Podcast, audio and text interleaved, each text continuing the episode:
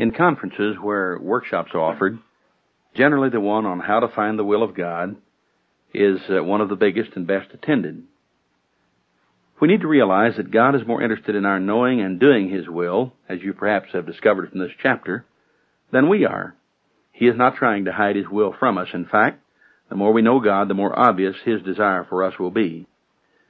There is God's general will for everyone, and then there is God's specific will for you, His child. During the study, you looked up 1 Thessalonians 5.18, which says, In everything give thanks, for this is the will of God in Christ Jesus concerning you.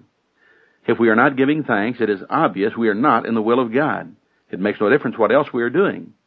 Another verse you studied was 1 Thessalonians 4:3, which in King James says, For this is the will of God, even your sanctification, that ye abstain from fornication.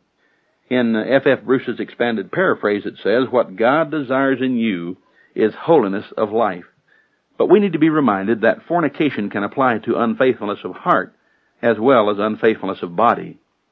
Seeking God with all our hearts will allow us to have that personal fellowship with Him that He wants. Those who are expecting God to send down His will in neon lights and who will sit around in indecisiveness until He does may be using the idea of knowing His will as a cop-out. Two young boys were talking one day. The first asked the other to do something with him, to which the boy replied, I can't. My father won't let me. He wouldn't want me to. The first one retorted, How do you know? You haven't asked, even asked him yet. To this the young man answered, I don't have to. I know my father. Well, God can enlighten our understanding in many ways. One of them is surrender. This has to do with gearing into neutral. This is not indifference.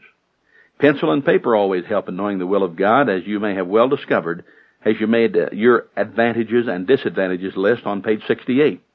Thoughts disentangle themselves when passed over the lips or through the ends of pencil tips. In deciding about a major issue, write down your best choices. Then write down something you just couldn't stand to do about it. Now put them down and say, okay, God, I really wouldn't like this deal, but I would do it if it were your will. When you surrender, you must surrender to God, not to a thing, or to a profession, or to an organization, or to a person. If you surrender to be a missionary, then that is what you have done. You have not surrendered to God. You don't surrender because something is noble. If you have a heart to do something, this does not automatically mean that it is the will of God for you. We have that idea that we want to work for God, but we want to tell Him what we want to do, when we want to do it, and where we want to do it. No matter how long you prepare, if God switches you to another field, don't hang on. Now God's will is never in opposition to His Word, so the Scriptures will throw added light on the road to knowing God's will for your life. There are many principles in Scripture that we don't think about being there. The Great Commission was given to everybody, and uh, would have to be included in that plan our own selves. You may be getting out the gospel, acting as a dentist, a, businessman, or a student on the side, but everything should be tested by the Word of God. No matter how you feel, test what you think by the Word. 1 John 4, 1 says, Try the spirits, whether they are of God. God can make certain verses stand out to us as we consistently read His Word.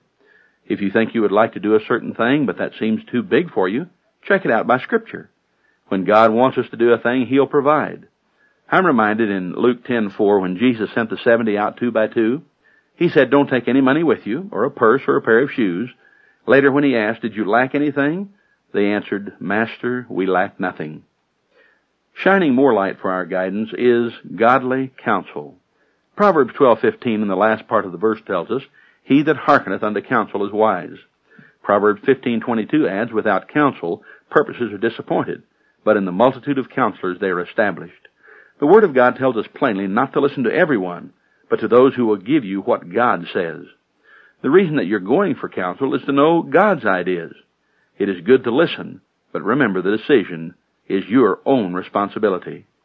You would find 1 Kings 13 valuable reading about a young prophet who was told to do a certain thing by God and a contradictory thing by an older prophet. He paid attention to the older prophet and was killed by a lion on the way home. We are not led around by a hook in the nose. We can't say, but they told me to do this. Sometimes we are forced into situations of turmoil and thinking, people are going to say this and that. But in taking the step God gives, He also gives peace. Circumstances throw more light on the darkness. of determining the will of God. It is obvious that God is not leading someone who has been uh, unable to speak from birth into a speaking ministry, or someone who is a cripple into professional athletics. Physical limitations should be considered. We never let ourselves be limited by material things. We need to walk by faith. Lack of money should never hinder us. This is one of the hardest things to learn, walking by faith and not by sight or money. And there are times when doing something is better than doing nothing. At a point like that, we must rely on God's guidance in the light of Proverbs 3, verses 5 and 6. Trust in the Lord with all thine heart, and lean not unto thine own understanding. In all thy ways acknowledge Him, and He shall direct thy paths. And then we have promises to claim like Psalm 32:8, Isaiah 30:21, and Hebrews 13:5, which should give us confidence and faith to move out boldly expecting God's leadership or His restraining grace. Having once determined what you believe to be the will of God, to do less than move at that time is sin. Romans 14:23 in the Amplified says, "For whatever does not originate and proceed from faith is sin. That is, whatever is done without a conviction of its approval by God is sinful. We either operate by faith or in sin." And I trust that because of the study of this chapter, you'll be better able in the months and years ahead to determine God's perfect will for your life. You may know what is that good and acceptable and perfect will.